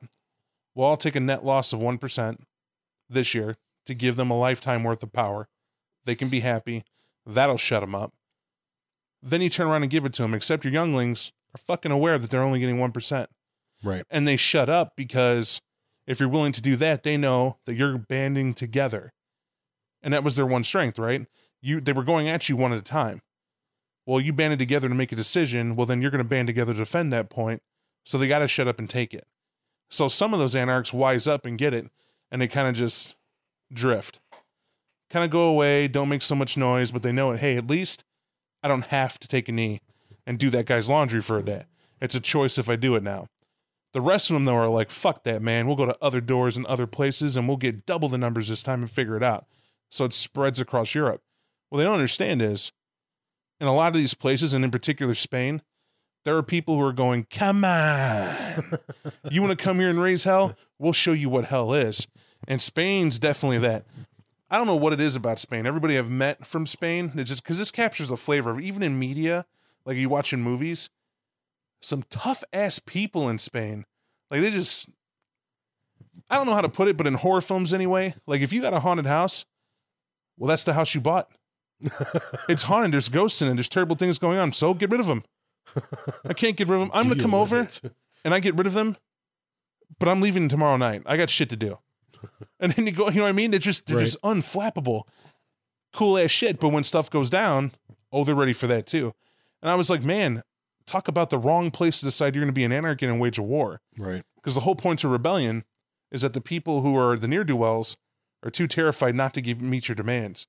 Imagine them fling, flinging open the castle gates and charging out at you. Oh, you want a war? This is fucking war. Nah, Right. that's Spain. Good idea. Then you have Barcelona. It's renowned as the most beautiful city in Spain. Barcelona is ruled by a conclave of Toreador who banded together for protection from the anarchs. That to me is phenomenal, right? Mm-hmm. Then they have a, possibly the most cohesive force of Spanish vampires. They are still fractious and disorganized, so they can't even get along long enough to truly provide to, to, to squash it. They can't quell it because they can't get along. That's kind of cool. But then you have these long Spanish traditions of what? Castellan blades and and the art of uh, gentleman dueling, and we we invented fencing, right? That's a Mhm. span, and I said it wrong, Spain here, but that to me is amazing because there's a whole world there, just in Barcelona, where you have these proud, defiant people who are now immortal. Right. And check it out. So it's like a head nod to Toreador, in my opinion, for a lot that you can do with it. But if you're not going to run Spain, Right. Because there's not there's not a whole lot else going on with the Toreador. At least in the first edition, into the second edition, there's not really a whole lot going on with the Toreador. I think the best thing to happen to Toreador in second ed was the Toreador antitribu. That's that's that's my opinion of it. That's a side note. That's just a criticism of how I feel like that clan is treated. Um, because they can be a really interesting clan, but your head Nando. this is where I Mhm. tell you that there was evidence that they, they had an idea of what they were doing with Giovanni. uh Let's go to Italy real quick and talk about a highlight Venice, right? Mhm. So in Venice, this ancient merchant city is the headquarters of the Giovanni clan. In recent years, they have erected a huge skyscraper of black glass and steel, their corporate sanctum, termed the mausoleum, in quotations, or excuse me, in a parenthesis, with uneasy chuckles, by other kindred. The structure dominates the uh, Venetian skyline. Other kindred are not encouraged are not encouraged to visit the city. Sorry, I'm chuckling at that very fact. Any foreigners in Venice will quickly become aware of hostile stares and shadowing from unseen followers. Any attempt to gain proximity to the mausoleum may well provoke more hostile responses. Small bands of Nosferatu roam among the sewers and canals. They are always fearful of the Giovanni, who hate them with a passion and have hunted down more than a few of the spying vermin who allegedly uncovered some secret. This, to me, definitely tells you they had an idea of what They, they, were doing they with the definitely had a, a spark of inspiration here. and it's not to be contrary; it's to put, my God, that's a cool city. Right. Like the the Giovanni are there, and from the get mo, you're not of Giovanni blood. They know you, and I know where you're at, and you're now paranoid. Welcome to being never alone. Right. And oh, wait a minute, you found something out. Everyone kill him. Where's it coming from? It's coming from everywhere. Good luck to you. And why I like it is because the Nosferatu clan, the clan of secrets, the clan of skullduggery and sneaking and getting away with shit, is being hunted like the vermin they are. How terrifying of that! Of and, and in this city, like you know, you got to go to Venice. No, no, No, I don't wanna go to wanna- I don't want to go to Giovanni Land. The rides suck. the rides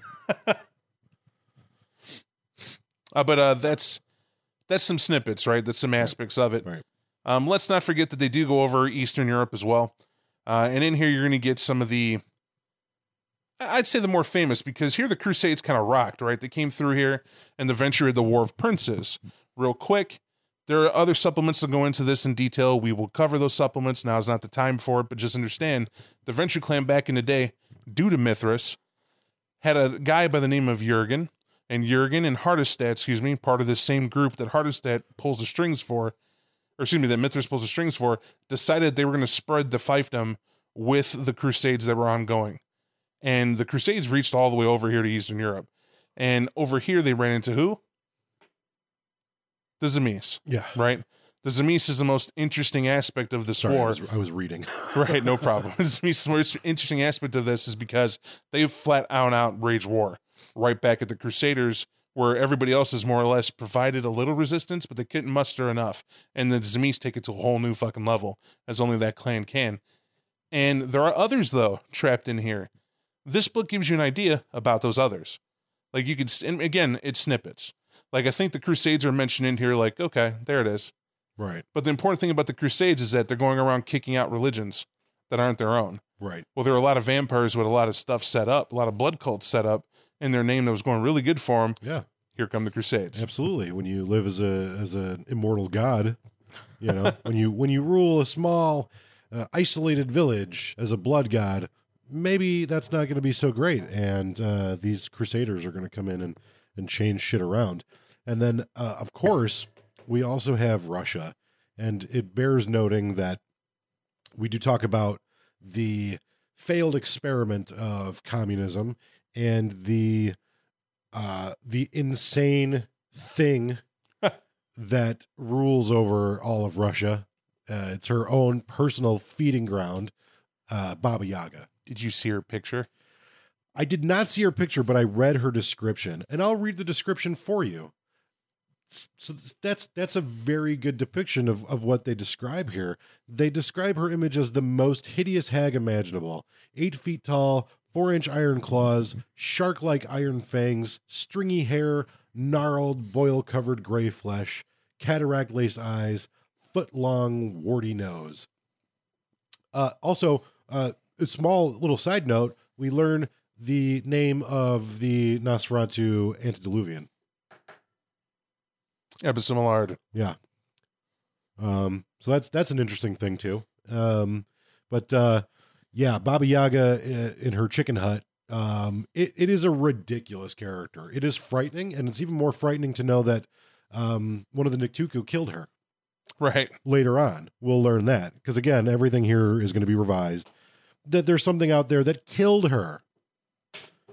So it's interesting to know too that she's an Nictuku. Yeah. They don't. If you're thinking Baba Yaga's not, she is. Baba Yaga is absolutely an Nictuku. She's the most out there of them, but look at the damage she causes. Yeah, That's was, one of them. She was embraced uh, 5000 BC. so, you know, she's If- a little old. Mithras is any indication. Yeah. Okay, let's- she's so she's off the fucking charts. But yeah. we need to explain something right quick. You're going to note that the truly terrifying ones have a humanity of zero in the book. Now, a lot of people thought this phenomenon was like, if you have a humanity of zero, your character's over, you can't have it. It's not for players. Right. Not for fucking players.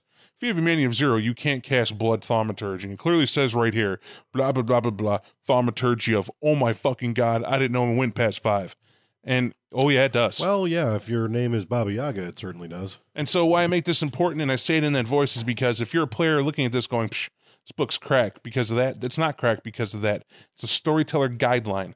The person who should read this book is the storyteller. Yeah, absolutely. This book is written for the storyteller. It's not written for the player. And that's something maybe they should have stated off the bat, but the they're selling books. It's a business. It's a source book, so it it technically, uh, by by dint of its name, is a storyteller tool. As a player, you're not ever going to play Baba Yaga. I repeat, you're not ever going to play Baba Yaga. You should never play anything remotely close to that power level or age. I'm, I'm laughing because I didn't catch your derangement was delusions of grandeur, but they did put a question mark Delusions. Delusions? Is it is it Right. delusional that she? Yeah, no, it's not a fucking delusion. Yeah, this, no. this is she controls like the, madman. widest swath of land uh, in the world and freely feeds upon those people. Uh, yeah, it, it's a crazy. and nothing more important right now. They take this. I just want you to know in the future they don't get rid of this. No.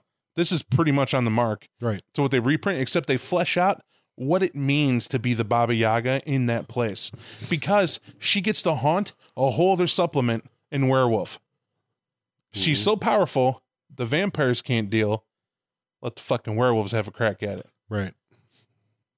and we'll and we'll get to that book because that book is something I think it's its strongest crossover book where you can have a very very good chronicle that's mixed to handle a similar problem. I, I think that a lot of the crossover books are pretty good. I mean, like we talk about Vancouver later on. Amazing book. yeah, that's a very good one. I, I, um, Let's see Vancouver New York, tits. That's good. New York is a good one. right? And then, and then later on, we actually get the New York by Night.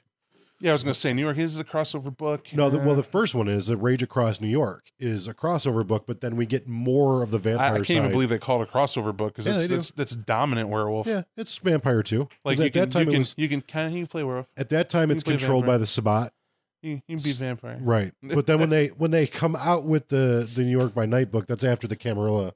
Anyways, we're digressing totally. We're digressing, but it's fun because how do you not? This book is about the world, and we're going over the fact Right. that this is here, but we know what's going on over here, and check out what's going on. Um, but and plus, Baba Yaga, you gave her a paragraph here, and you damn well knew that she was getting an entire book. and she should. It's, it's She's pretty five years old. She's it's pretty. It's a great character. It's a great character. It's ridiculous. I'm sorry. She's seven thousand years old. I'm gonna tell you why I'm stalling is because I'm I'm dreading this god awful fucking. Okay, so the next part about this is it goes over Hunedoara Castle. What Hunedoara Castle is, it's where the Inconnu are. Yeah. It goes into great detail about what the Inconnu are at this point. Yeah. Are they going to um put out an entire book about this? Yes, they do. Yeah. So do we need to? We don't. I'll say this in this port. I- I'll say why this is important, though. The book they do put out does not tell you the origins of. They tell you the origins of the curse that they're under when they're Uh-huh. here, but they don't go into the detail they do here. this is the first inception, and I would say that if you're going to have, well, we'll- we'll hit that book. We'll we'll reference this again, but just keep this seed in your head, folks. That Hunedoara Castle is detailed, and it's here in this first edition book. So this book is a must to own the Inconnu book that comes later on. FYI. All if right. you're an Inconnu Yeah, aficionado. if if you care, you know, if you do. and honestly, if, if we can just we can say this much. My opinion on the Inconnu, if you can't take a name like the Inconnu and how they have their monitors set up, by the way, what an Inconnu monitor does, and it kind of goes into here for this, is they're spies for those who reside in Hunedoara Castle because they refuse to leave. So there's ancients making powerful monitors to watch sections of the world for specific reasons, of which this would have you believe is something I would never do. But that's that's canon, right? Yeah. I my advice is this. Take if you don't know anything about Hunedoara Castle or the Inconnu, make something up, and I bet you that's going to be more valid and sit better in your chronicle than what they have here. Because what they have here, eh, just it just I mean I'm, I keep towing on the door here for Nate. I just feel like let's just rip it open, but I, I don't want to rip it open. We are going to go over later. I'm going to have obviously my own opinion to talk about on it. So let me hold true to my word and let's move on. Yeah, please. And we can move on to Jordan and talk about the Assamite who became mortal again. Because that's something I want to talk about. Oh man, and I'm glad you said all that needs to be said. yeah. Uh, yeah. Uh, Jordan, Assamite, uh, used to be Assamite, now m- mortal, but immortal. Mage, uh, lifted curse. His name is Talak. Yeah. Uh, Talak the Immortal. not not uh, not really much more to say about that. Yeah, and it's uh moving on. Moving the fuck on because it's a bit. Em- I'm not embarrassed, but it's I mean, I'm not either, but I didn't write it, so I don't really have any need to be embarrassed. Yeah, you know what, and and I don't like shitting on an artist's endeavors either. Um, the the fact is, is that they came up with something to give interest, and they're going in all sorts of directions to make this even more interesting. Thing is, is that you can't go too far, in my opinion, and that you you lose. I feel they lost sight Yeah. at parts of this of what they had created I would agree with you. because they're trying to to reach all. They're trying to be Baskin Robbins thirty two flavors. Right. If you walk into a Baskin Robbins and you can't find an ice cream that you like, it's because you don't like ice cream. Right. That's my opinion. I feel this way about this book. Uh, the next, the next chapter is Hong Kong, and I feel uh, about as equal in regards to Hong Kong as I do about Jordan, but for a different reason. I don't think it's silly or wonky at all. I just feel like it's completely unnecessary because the majority of everything that's in this portion here, aside from history, which we've already discussed earlier, it's great for the historical, uh, mortal informational side of what Hong Kong is and how Hong Kong came about. But when we actually get into the vampire portion of it, there's a whole additional game line that's built around the vampires that reside in and around this area. So this information here is essentially completely worthless. It it it's the the vampire stuff to me unnecessary to know. About having played uh, Kindred of the East, uh, that game supplement, and reading into it, Kindred of the East calls this a shadowed portion of its history, i.e., if you own it, great. You can try to cross the Chronicle if you want, but they don't recommend that you cross them because one is not the other. Right. Um, what I could tell you is that it's a different type of vampire that they give you right here. And it has its own society, its own beliefs, its own way of being. It's almost it's its own entity within the world of darkness. But yes, it's still a vampire. It's the Eastern version of it. But I need you to understand something. If you're a fan of Big Trouble Little China, the Chinese have a lot of hell. Specifically, it's a thousand of them, and they are one denizen of that thousand that gets to exist on the outside to commit torments. But you will read what's unique about these Gaki, and I can't escape it because it's the only place that they mention these guys in this detail and gives their powers even. Um, like you're gonna find a kind of reprint where they put another one of their cousins with a similar power uh, in the uh, Outcast Caitiffs book. Mm-hmm. Um, but that's we're not there yet. Um, but these ones, There's a Gaki in Vancouver too. right? They have one Gaki person Right. that's in Vancouver. right. But the power they reference in there because they reprint a little bit of it, that's in here in detail. Mhm. And it was a pleasure to actually read that detail because it gives you an idea of why this woman. Because what the powers they have that's unique to the Gaki, it sucks to be a Gaki. What and I might even be a Gakai. I think Gaki. I don't know I how don't to know. pronounce it. They're, they're Gaki to me. So So basically, what it is is that you're a, you're a member who willingly undergoes service to one of the hells, whether you're fully aware of it or not. You're you go through this process, and what's interesting about it is is that you don't get to escape it. It's every night that you or every day that you dream, this portal opens up, and you are in hell, and you relive the very worst things you've ever done. All the sorrow, conflicts, the demons that will come to torture you, you get to live one night in hell until you wake the next day. And it's because of this, the Gaki do whatever they can to never ever go to sleep. Consequently, when they use this power of theirs, they have to literally summon up their courage. You have to roll your courage to be able to use the power. I found that a very unique concept. Because normally being a vampire, it's like, yeah, cool, discipline, use it. This one says, wait a second. Because how the power works is the older you are, the more you learn the power, the more you're able to grow its um, influence and its size, and you're able to pull others into it, into into these portals, directly into hell, Mhm. or their version of hell. I gotta say it that way because it's not like you're going to fire and brimstone Lucifer's down the hall. It's more like a, a kind of weird, surreal world of eternal shadow, and but put into an Eastern theme, right? You might go to the house, the house of a thousand windowless rooms in the land of sorrows, Right. where you're walking across the bone dust of the millions before who were the damned who didn't make it in survival land that they're trying to do here. And that's as interesting. If that sounds interesting, because it does to me, that's kind of what they're trying to put this flavor here. Right. But it is a Western flavor at this point. Yeah. And I think White Wolf recognized that. Oh, of course. It, it- it's it's one of those things where we see the seeds planted for where you know something new is going to be created and ironed out, and we even uh, can see that with the cats, which are never referenced again. Um, Right. And in Ever. reading reading up on them, essentially this is this is the foundation for the Bastet. That's basically what they end up. It's uh, Right. it's it's kind of a meaningless, pointless thing. It's it's something that need not be discussed. and, and for instance, what they say in the Kindred of the East that they killed a lot of these guys. Right. They were just smoked. They just they, we're done with you. Now, the other side of it is is that the Gaki and I can't I can't remember the ones who. and in the Outcast book, they mention their their race, and I can't remember it, but they um they follow the same system, and that system is this: they have a daimyo, which might as well be prince, but it's a daimyo, and everyone else are samurai, which samurai servants. That it's that simple, and we'll leave it at that. And the rest is hellish powers, cool flavor. Definitely worth the read because it's interesting. And if you're looking for unique spin to add to your chronicle, I'd say add one of these in NPC format. Not hard to do. Uh, like a foreigner, dignitary, or somebody who may be in Chinatown to do whatever. And players have an interesting contact. Yeah, if you don't want to go out and you don't want to read uh, Kindred of the East, you don't want to read up on Kuei-jin, uh, I don't blame you. I, it's not really something that I got into, but this is a great little reference to, you know, One done right for you, sir. I will tell you what a good friend of mine told me when I when I told her, ah, I'm not really interested in Asian vampires. She said, Yeah, you are.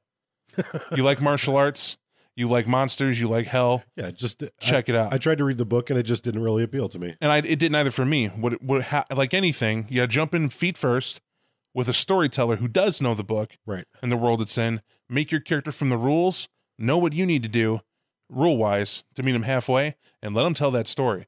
That's when that book's gonna sing. Until then, eh, there's a reason it didn't take on so easily. Now, the Gaki still exist as a great supplement for the cousins, because that's what they are, to the Kindred of the East. Because remember, Chinese have a lot of hell, so does Japan. And the Kuei-jin more or less dominate Japan. They have a def- definite Japanese feel and flow to them. This is Chinese. For all that. So, Yep. not much else need to be said about No. that, but worth the read. Uh, next on our list is Hete. Hete? Hete?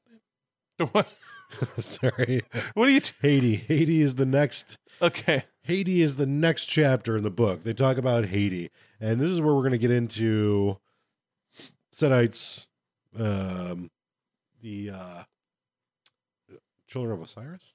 No, I'm Yeah, it should be children Setite children. What's that? I'm sorry, children of the light. Right? No, uh, serpents of the Light. I was gonna What say. the fuck. We talk about Setites. We talk about serpents of the light because clearly my brain does not function.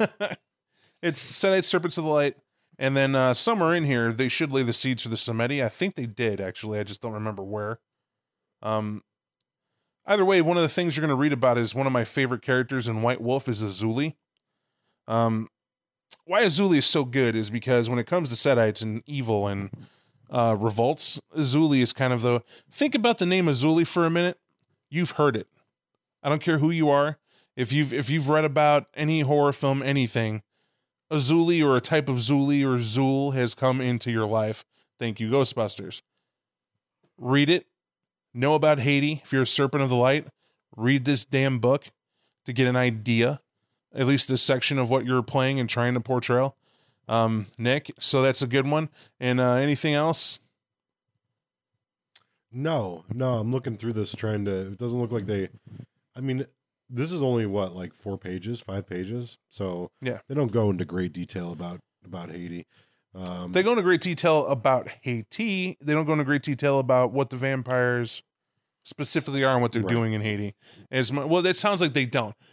It's flavor of Haiti. Yep. Like here's the populace of what's going on. Haiti dealt with a lot of slave revolts, um, a lot of voodoo, a lot of voodoo. It's the birthplace of it, and what this clan split down the middle, why they were warring over the area, and what that was about. And where they don't, what they don't do, that's paintbrushes, and that's what they give you. You want the detail, you make it in your chronicle, right, and you stick with it. And they give you a name. Azuli's a great one to go with as being kind of a linchpin behind Papa a lot Doc. of it. What's it? Papa Doc. Yeah, you do Papa Doc. And uh, there's another somebody Doc or somebody Papa. Um, Papa Legba. uh, Dambalawidu. Dambalawidu. Uh, yeah, Azuli and uh, I'm only laughing because one time I played Agwan. I played a Samedi called uh, Dambalawidu. and I went to a LARP where I was painting a skull on my face and doing the teeth, right? You Mhm. do the Yeah. with the top hat. And I went there with this uh, blown out cigar in the end, and I would sit there chewing on that cigar. I remember how foul it tasted and didn't care. Because what I would do is I'm not a smoker. I would light it and let it burn when anybody wasn't around and rub the ashes all around. So it kept the flavor kind of near me. And then when somebody would come over, I would try to, like, because I would never let it really go out. I would suck on it just enough to get the smoke, and the first thing I would do was blow it in their face. I'd be like, white man, Babylon, why you come to Dambala widow and give no offering? And they would sit there and look at me, big dude, right? Big brown dude, big brown dude with a skull on the top, and he'd be like, that prince sent me here. I was uh, talk. and Dambala widow is not impressed with your prince. Bye. Baba. Go now. And it was cool to do it. And then because you read about voodoo, that's the day when you get into Haiti. But the other thing is, is the the prestige upon being that. Like you got to sell the role for it to stick. And by the way, funnest part about it, buddy of mine, you, buddy of ours back in the day. You know, people grow away from each other. It's as much drama as I want to get into about that. But Jay had a hard time finding coattails Mm-hmm. for a guy my size at a thrift store. Motherfucker found him. He found him, and that was the coolest part about it. Being in this damn, I'm in a Hyatt too, a Hyatt Regency, Mhm. where we're doing this LARP, and I'm walking around playing this guy. I had normal people walking up to me, asking me to do readings, and trying to give a read. Like I didn't break character. I'd be like, fine, I give a reading, and they were kind of like, that was weak, and I'm like, you didn't pay me. right? And they, they would just laugh and they would walk off like, "Give this guy a drink." And I'm like, "Cool, man. I'm like 19, getting the, drinks." the best time you can have playing a character is when you add wholly different elements from your own personality a costume some face paint an accent who cares if it's a bad accent It's it could be bad. Do an sometimes ad- good. do do a bad accent because it's going to change your ability to roleplay that character enough workshop haiti setites etc exactly, exactly, exactly, exactly. Oh, by the way, enjoy the maps. yeah, yeah, I mean, really that's- enjoy that's the maps cool. in this book. I mean, they're pretty neat. Um, because uh, I don't know if you I, you you have not in your life, but I did. I did go on a cruise to the Caribbean. It was kind of cool to see all this, you know, relive through, get Yeah. that flavor. I have not been in a cruise ship. I don't abide boats. Strange fact: Cubans don't like it when you buy Nike flip flops. That's uh, duly noted. They confiscated them and had to give them back to me over the border when they saw I paid taxes on them. That's bizarre. It is weird because I was on a cruise ship. Like we barely touched the Cuban borderline, and they were like, "You got to confiscate." them." I was like, "Aren't we on the same ship?" But I work for Cuba. We'll take him back. I was like, "You do that," and then he came back to the room. You paid taxes already. You're fucking weird, bro. But Yeah. thanks, thanks for my flip flops. So the next up is uh, the Vampire Club. The Vampire Club is a part of San Francisco, and uh, we're going to get a whole book about San Francisco. It is a crossover book, but it's a Kindred of the East Vampire the Masquerade book, and uh, the Vampire Club is. Um, uh, can I give you my opinion? I think it's lame. Oh, uh, I think it's very lame. we went over to the Succubus Club. You know what a fan I am of that yeah, club. Yeah, this is like a lamer, smaller, dumber version of the Succubus Club. Hey, Nate, who runs this vampire club? uh, uh, just this weird author guy whose real name is Oscar Wilde. Oh, that's strange. That's Yeah, yeah. And then he's got a guy that helps him, and his name is uh, Tex R. Kanan, like Tex Arcana. we weren't even trying. No, no. they were, this- we, we were. I'll say we. I'll go and take this bump right with them. Whoever did this part didn't even attempt it. no. They're like rolling the Yeah, dice. No, not at all. Um, and uh, Oscar Wilde's intolerance, his flaw is intolerance. His intolerance is of posers. I'm sorry. Uh, when we talk about just silly, stupid shit, the and, and again, this is harsh language. I apologize. I respect White Wolf and what they do. This is dumb to me. Dumb, and uh, it literally ends there with the back cover of a world of darkness. What is the moral of our story? Moral of our story: I think this book is okay. I think it seeds a lot, but it gets better going on. Therefore, not worth the purchase. Right. Worth the review. It's good for two historical points that I that I've already mentioned. Will Yep. be brief. It gives you the ins and outs of what the world is like for vampires in Europe, their flavor intent. Great seeding material. At the beginning, I told you this is a seed book. That's a seed book. Gets into Haiti. Nowhere else does it get into Haiti. No. It's good. Maybe only five pages of Haiti, but you get some Haiti. Right. You get you get an understanding to some degree. You you get more information in the Setite clan book later, but you get actual printed information about that. you place. get flavor is the important thing. absolutely. Then it goes over the clans in, in Europe, Europe world. And why you need the Europe flavor is because when you think of organizations like the Camarilla and their stronghold, and you get to see the power levels of some of those people still up and walking, now you understand why the Sabbat didn't just swallow the organization. Right. Right? But on the flip, understand why them Sabbat guys are some badass mofos running around with military mentality, lockstep success. Is because they're not they're think about Spain and why I deliberately read it to enhance this point. When you think about Spain and they're still caught up in an anarch revolt that was supposed to be handled Right. by some weird treaty. Right, like 500 years ago. Right. And the Sabbat were like, eat a dick. We're not gonna nah, we're we're the Sabbat just so the anarchs don't get involved in it. Right. And these anarchs are like, we still going on strong. Y'all sat at a table and that meant something to us. Nah, this is Espana. I challenge you to a duel. It's on. And it's like, oh wow, okay. So in other words, Europe is anachronistic. That's where the elders roam. You gotta be somebody to to survive in them parts. Where America is the Wild West. It's you can make it here, but you're on your own. You pull up your own bootstraps and Right. you're gonna get in the dirt. And that's the only way you survive here. It's a, the frontier world, whereas Europe is not. Europe is uh, carved out of stone. There you go. That's that's actually awesome way to put it. And to that end, that's why this book is good. The moral of the book is good. If you read if you haven't read it, definitely read it for the first time so you get the points we're talking about, see if you get some different takes Right. on it. But the most important part about this book is that I can't believe they gave stats to Mithras or Francois Villon. They're just some Or people freaking Baba Yaga. Baba Yaga, like wow, like you can't. Antediluvian, is that not enough? What do you people need? You know, I I, uh, I would agree with you. I feel like um, one thing I would like to state, and I'd like to state this uh, and restate it because I feel like I've said it before. It is important that people understand what it is that we're doing here. Yes, we're doing book reviews, but we're not selectively going through the library of the vampire releases and finding the books that we like.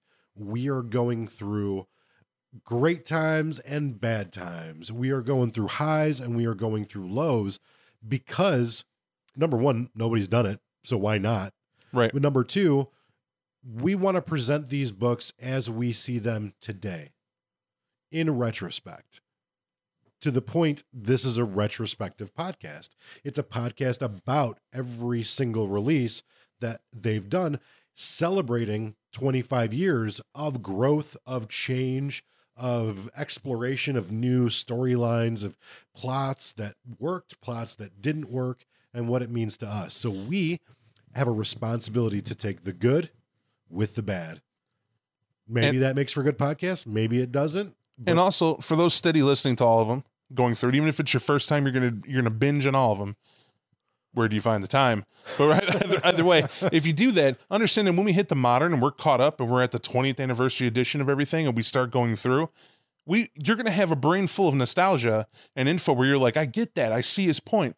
Where no longer is it just one dude waxing poetic about all this detail and stuff, and you're like, where the hell do these guys get this? You're gonna go, that was podcast 33 where he talked about and I mean, we're giving it to you in comic book format, and later on when Right. White Wolf's like, here's the 20th anniversary, everything in one spot, you get to go, Right. man, we came we came to distance with you, and it's gonna make those viewpoints, and some of you are gonna have differing viewpoints and different takes, Yeah, absolutely. and that's welcome. and we really hope that you share those with us because the, the thing of the uh, of this is this is completely subjective. This is just our opinion about what we've read and what we Our very valid erudite owned lock stock and trade practice utilized over 20 years opinion but an opinion nonetheless. And we, you know, we hope you enjoy them nonetheless. But there are going to be some books that we don't necessarily like, and we will do our best to make those entertaining, as hopefully we've done tonight. to my international family that listens dutifully. I love hearing from all of you. Please keep it going. I don't care if your English is bad, in your opinion, as long as we can communicate. Any way we can communicate, I'll take it. Absolutely. If you got to put it through a Google Translate or some other means to, to communicate across, I'll take it. Please, please, please never be embarrassed because I'll tell you right now, I don't speak a lick beyond English. That's a terrible thing on me. I really, really wish I did. I truly do because there are more regions, like specifically South America. yeah. There's they love them some vampire down there. We don't speak Portuguese, but man, I'd really love to go to Brazil. oh, dude, it'd be the bomb. I mean, they have Absolutely. I do. The card, the VTES is huge down there. Vampire: Mm-hmm. The Eternal Struggle, the card game, and I love that game. Yeah. Then, not- to mention the fact that you got people in Poland, you got people in Italy. There are there are folks worldwide who have a passion for this. I'd love to connect with you guys. We'd Yeah. love to connect with you guys. UtilityMuffinLabs.com. Where else, Nate? Facebook. You can check us out at Utility Muffin Labs. You can check us out at Twitter. We uh, have a new Twitter handle. Boom, boom. We have, uh, I think, three followers. It is it's at 25 years of VTM. Pretty easy to remember. Follow us. Otherwise, you can just check us out on Utility Muffin Labs. I've got it linked there. Um, you can follow us on iTunes. I'm working on getting us on Stitcher. That should be up and running hopefully within the next couple of days. I should get an email back. So you'll be able to check us out on your Android device or on your iTunes capable device, your iPad, iPhone, Mac computer, et cetera, et cetera. We're getting close to where no matter wherever you're at. Right. There's a couple of there's a couple of other places I'd like to put us. Podbean, a couple of other places, but those require money, which we're severely lacking. So we're doing this completely free or out of pocket. So please bear with us if sometimes it seems like we're a little behind the times with the other podcasts. We just don't have funding. We do this for free. So If I had a bowl of change, I'd, I'd shake it for you. But uh, we don't have it right now. So we're just gonna, we, had still to- got we some to- we class cash right it in now. to do laundry. So, you know, we're doing our thing right now. But anyways, please share. That's the number one way we're going to be able to justify continuing to do this is people listening. Um, you know, reach out to your friends, share it. If they hate it, have them tell us. We love criticism. Yeah, absolutely. We love compliments, but more so, we want to grow. So your feedback is always appreciated, not to be blue in the face, not to be a broken record. Anyways, until next week, I'm Nathan. And I'm Bob. Have a great night. Thanks for listening. Hey,